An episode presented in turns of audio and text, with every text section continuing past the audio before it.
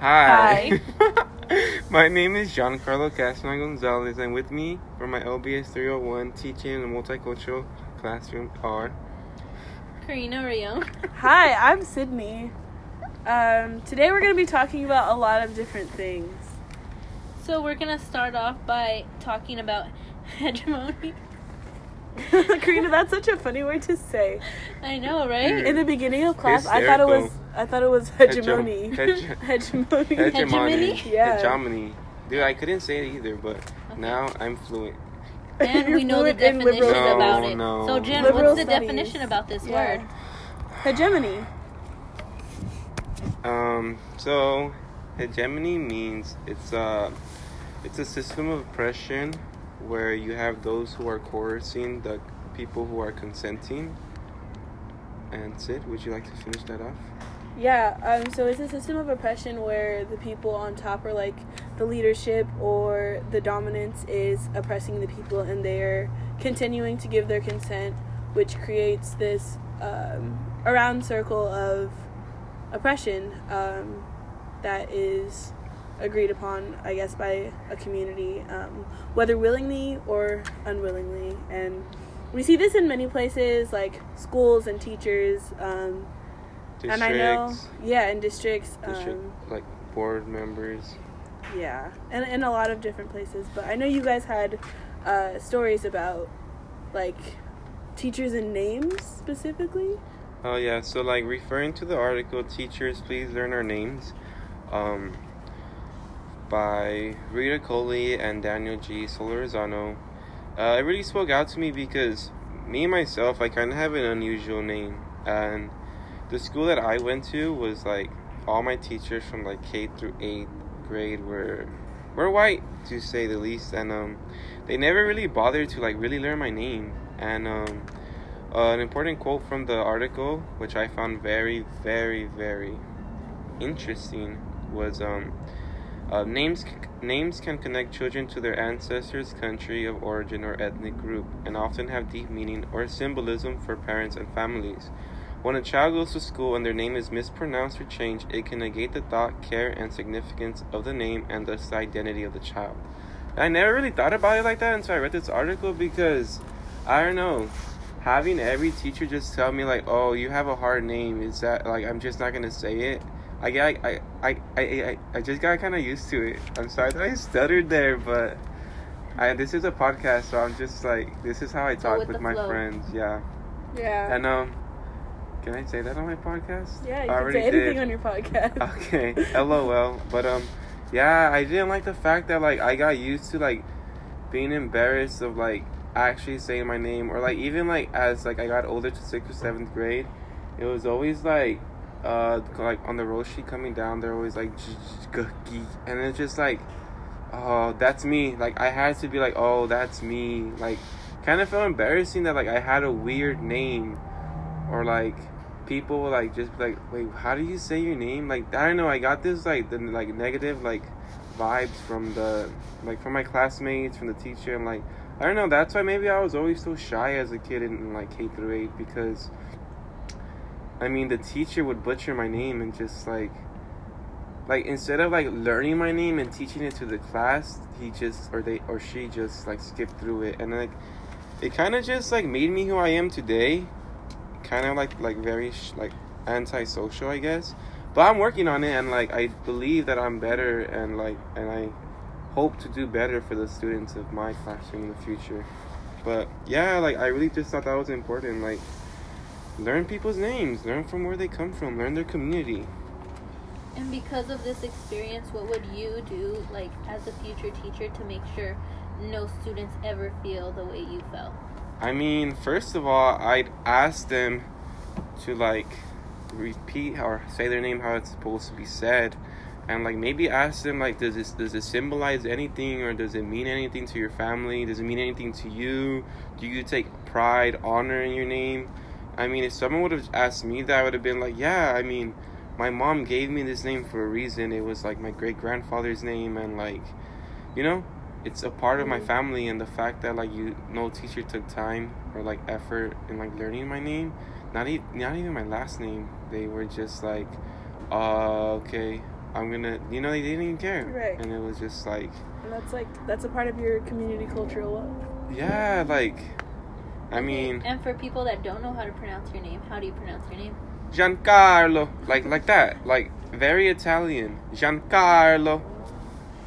It's simple, like I I don't know how people could just like not get that, but I guess like it's not no Andrew or Maria Or, or Sydney. or Sydney, you know? It's I guess it's nine letters too long for some people.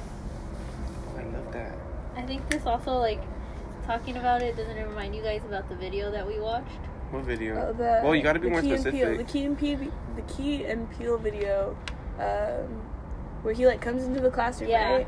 oh, then it was, that like, the the his the fu- oh Yeah, like um names. A Ron. Yeah, the Yeah, AA AA Ron. Ron. Yeah, it does remind me of that, and like, And that's pretty much how like teachers like the video was funny, but that's really how teachers butcher some student's name. It's like, oh, you're telling no, me but how that to say that it? ties back into the idea of hegemony because it's like, it's the teacher's way or Yeah. no one's way. Yeah. Like this, it was like, no, your name is Jay Quillen, not Jacqueline, yeah. Right. and it's like. The students are like, uh, what do we do? Like, Right. uh, we're just gonna keep going with it because he's the teacher and he's in charge, and like that's the whole concept of hegemony, and like teachers abusing the power when they should be using it for good, and like, you know, actually taking the time to learn from their students as well, because in the educational field, it's not where the t- it's not the banking method where the teachers are just um feeding the children all this information. The kids are just supposed to like digest it like some type of pill, you know. Mm-hmm. It's um learning from your students and students learning from you. It works both ways. Yeah, I think um, it can bring up this like kind of. Can I say something before it leaves my head? I'm sorry to cut you off. But like learning from your students and learning about their community cultural wealth is very important because as a teacher, you're not gonna go into a school not knowing the community that you're you're working for, you know? Mm-hmm. You have to understand what these kids' lives are back at home to be able to teach them. Because not every kid is the same. Right. And it ties So into equity and Let's equality. define community cultural wealth. Right, community cultural wealth.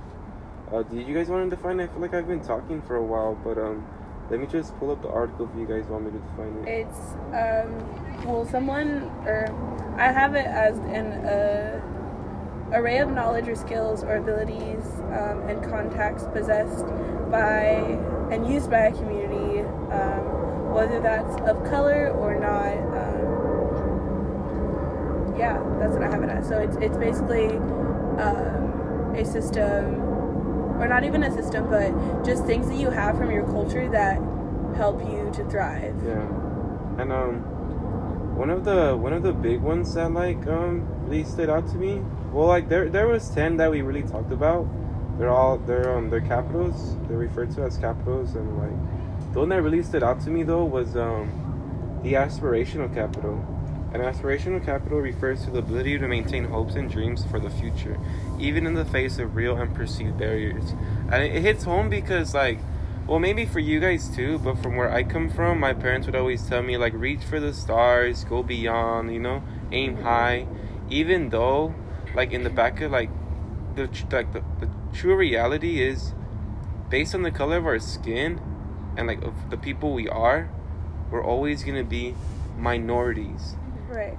And like the funny thing is about minorities in this country that we live in is that minorities are actually the majorities. It's um it's the majority's way of coercing us into this so-called like what's it called like uns like I don't know like d- derogatory term. Sense of hegemony.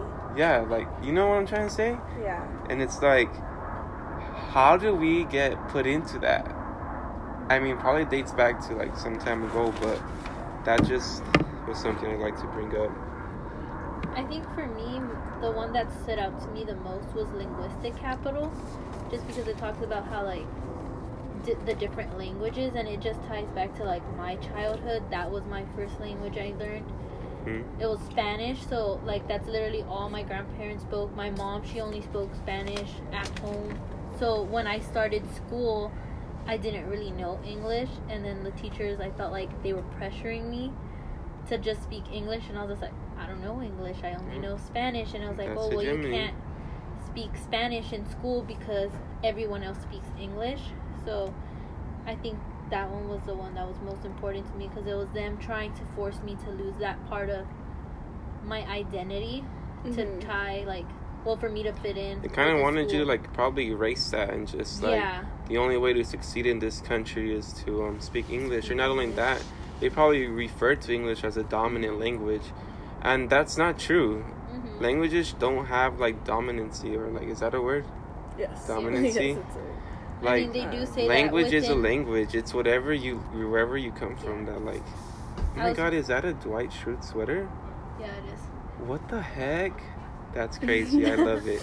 Um, but what? Anyways, what? Thanks for the compliment on my sweater. Yeah. But I it's think cool. also like on the news, I remember. I think it was on the news. I had seen how they were saying that they kind of want everyone to just speak English in this country, but 20 years from now, they were saying I believe it was the primary language in It's- this country is gonna gonna, be be Spanish, Spanish. because that's what most people speak. So that was Do you, do, you, do you believe that? Were they talking about it like in the sense of the state or the sense of the country?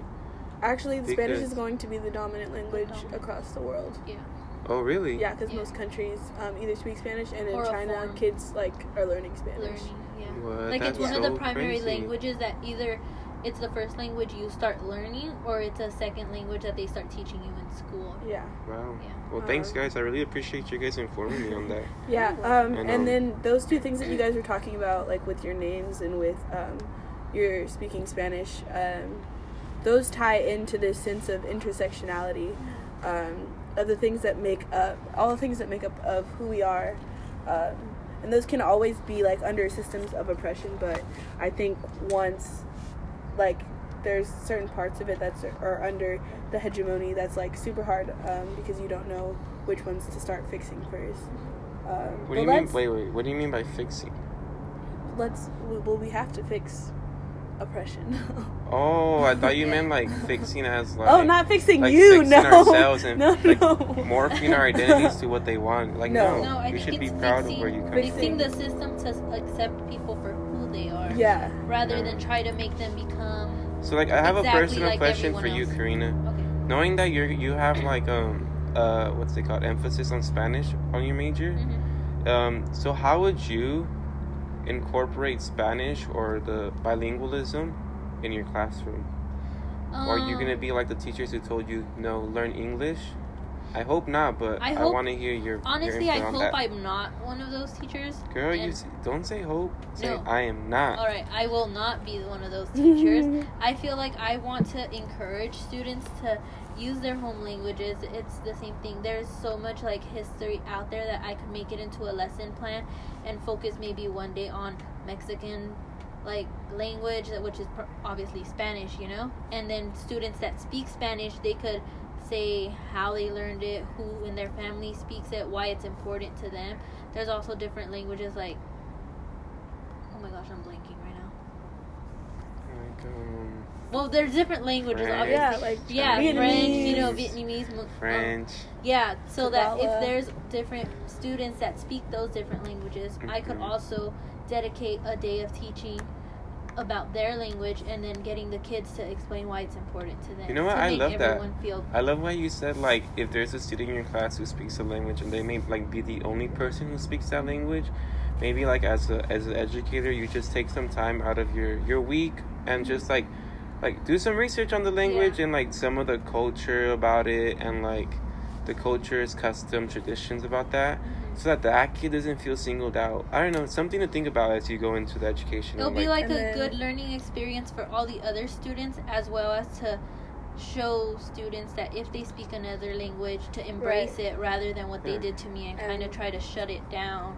to accept diversity Yeah. and not and I just feel like that's that's valuing not only like one person's community cultural wealth, but like every person individually and as a whole. Um, because like you can value like one wealth and then you can switch it to another like if like for instance your teachers obviously valued like eurocentric american ideas um, and then you could accidentally like do that to spanish speakers or like specifically latinos but then there's also going to be other kids in your class Mm-hmm. um, and so we don't want to like also single those kids out either. But like celebrating all of all of it um, in its individuality and in its wholeness also. That'll be amazing. Yeah, I agree. With these topics, I think it also comes back to like student identity Mm. and trying to understand. Well, we need to understand that all students aren't the same, and that's what a lot of the school systems are trying to do, and Mhm. teach them to learn the exact same way when in reality there's different ways to help students learn and thrive. Yeah, well, I think teachers should know the difference between equity and equality. Equity is um, the quality of being fair and impartial, whereas equality is um, the same for everybody. And a great um, example of this is like sidewalks. Sidewalks nowadays have ramps for Mhm. those with disabilities. You're not gonna have sidewalks with no ramps. It may be the equal thing, the same for all, to have sidewalks with no ramps, but it's not being um, it's not Equitable, accommodating to those who need assistance. Right. Does that mean that just because that person needs assistance is not is not as equal as us or as anyone else? No, we're all equal, but we're not. We're all No, we're all, we're all, we're all equal, but we we all need different helps in different places. Yeah. So when when we place a system of equity, then we can all get the help we need in the places that we need it, instead of us all just having to be having to have this equal thing. Then we don't all get what we need.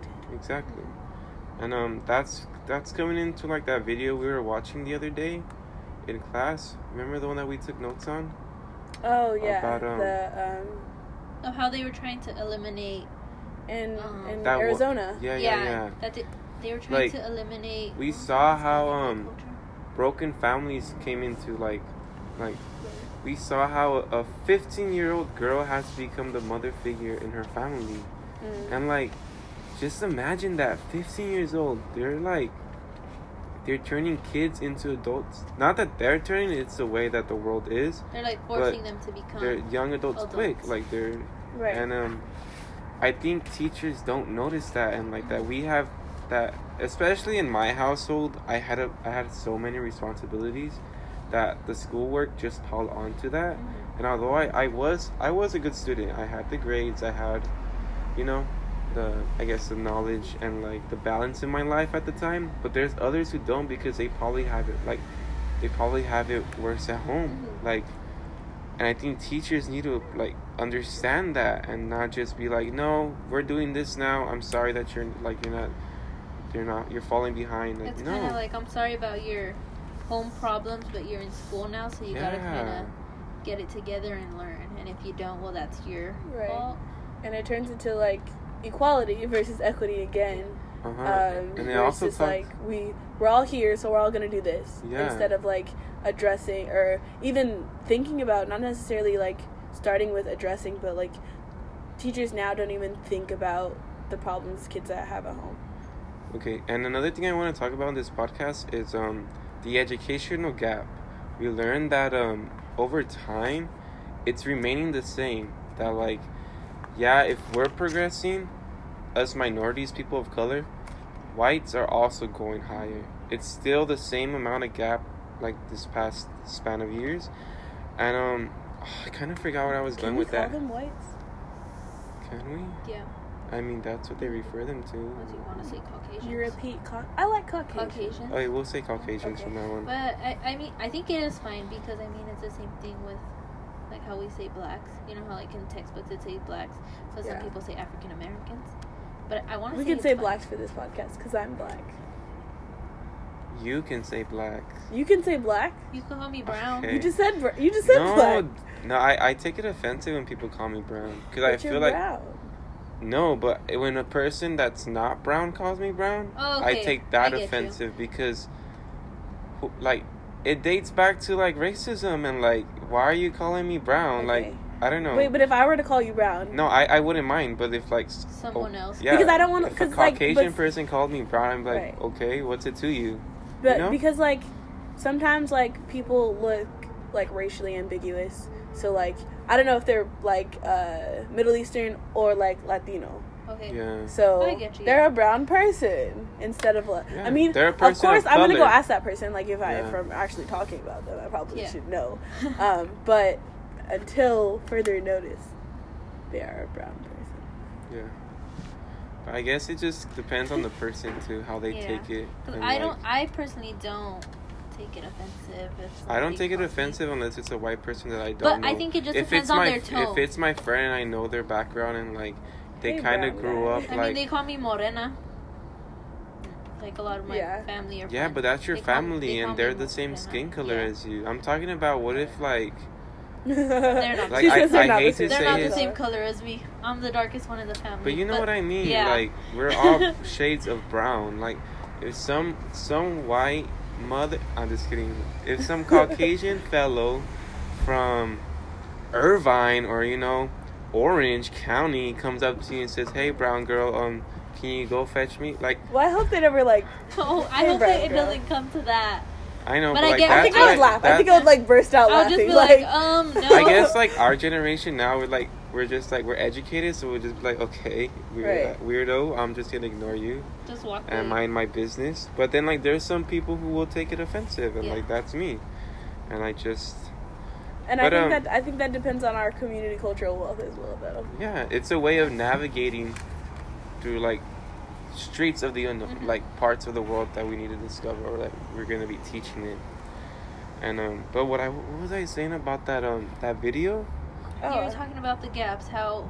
Oh, I was talking about the educational we're gap, and it, it's only because I can't say it's only because, but like from personal experience, like we have sometimes parents working two jobs. Sometimes, like my my dad, for instance, he was never home until like nine p.m. every night just to tuck us into bed, and he get up at five in the morning to go to work. He worked as a construction worker and then as a busboy at a California Pizza Kitchen.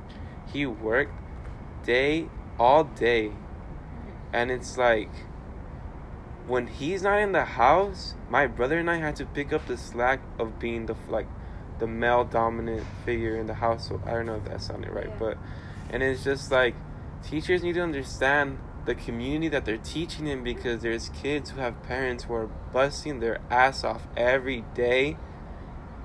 And then them to just say, "Oh, where's your homework?" It's like Right, that's the How- last thing you're worried about. Like that's you- the last thing I'm worried about. Like, no, what do you mean? Where's my homework? And, and Did I eat yesterday? Yeah. Did I Like, did I get a full eight hours of sleep? Depending on the community, it's like, sis, I didn't even know I was coming to school today. Yeah, exactly. Like teachers need to be like informed. Not inf- they need to inform themselves on the community. Like the school that I work at now, um, it was it was raining one day last week, and like half the kids didn't show up. Um, Probably because of transportation. that's what I thought too, because like like if you're a mom, like you're not gonna make your kids walk to school in the rain because they're gonna get sick, and then you're gonna have like Not only that, they probably can't even afford umbrellas or like the Yeah. proper Yeah. rain gear. They probably show up to school all wet, and they probably get sick after that. Yeah, so And it's like, don't blame them for missing school. Find a way to get them to school. Like, right, not not you like specifically as a teacher, but as a school, as a as, as a district, as a community, there should be transportation for kids to go to school. I don't care if you live like a block away or a mile away. If you need to ride a bus, you take that bus.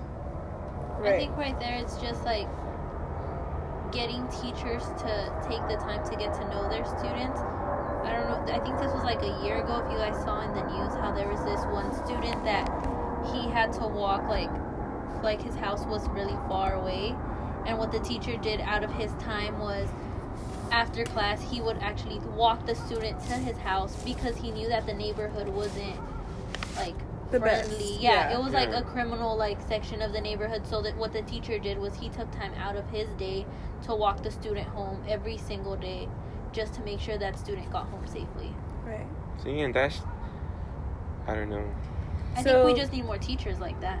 Yeah, we so do. like what would you guys do like as as we're going to be teachers um why is it important for us to to know and address um, equity And how do we do that in our classrooms? I mean, the only way to like be equitable teachers is um getting getting that getting to that personal level with your students, like really understanding where they're coming from and um knowing the resources in their community, where they can reach out to if they need support, where their parents can reach out to if they need support. Mm-hmm. You know what I'm talking about? Yeah. Yeah. I think it's also well, like you said, you could take a day and make it into another lesson plan to help teach the students about their community, see what resources are out there, and then just helping them. Because that's the only way. Te- I mean, students are gonna thrive if you take the time to get to know them. Right. Exactly. My think- teachers didn't even get to know my name. That's why. I mean, I didn't have I didn't have a really like like strong bond until like my ninth grade. No, it was actually eighth grade. Um, you know, remember Miss Enciso?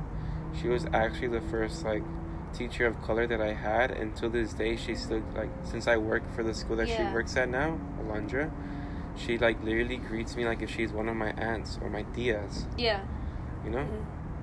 Yeah, I think that once teachers like understand and address intersectionality and how how that works with hegemony and how they could possibly or p- potentially be the system of hegemony, um, then that helps to eliminate like the cause of hegemony and why, and especially getting to know your students like individually, like what Karina was saying, that can help eliminate that. So I think that that's that's what I'm gonna try to do as a teacher.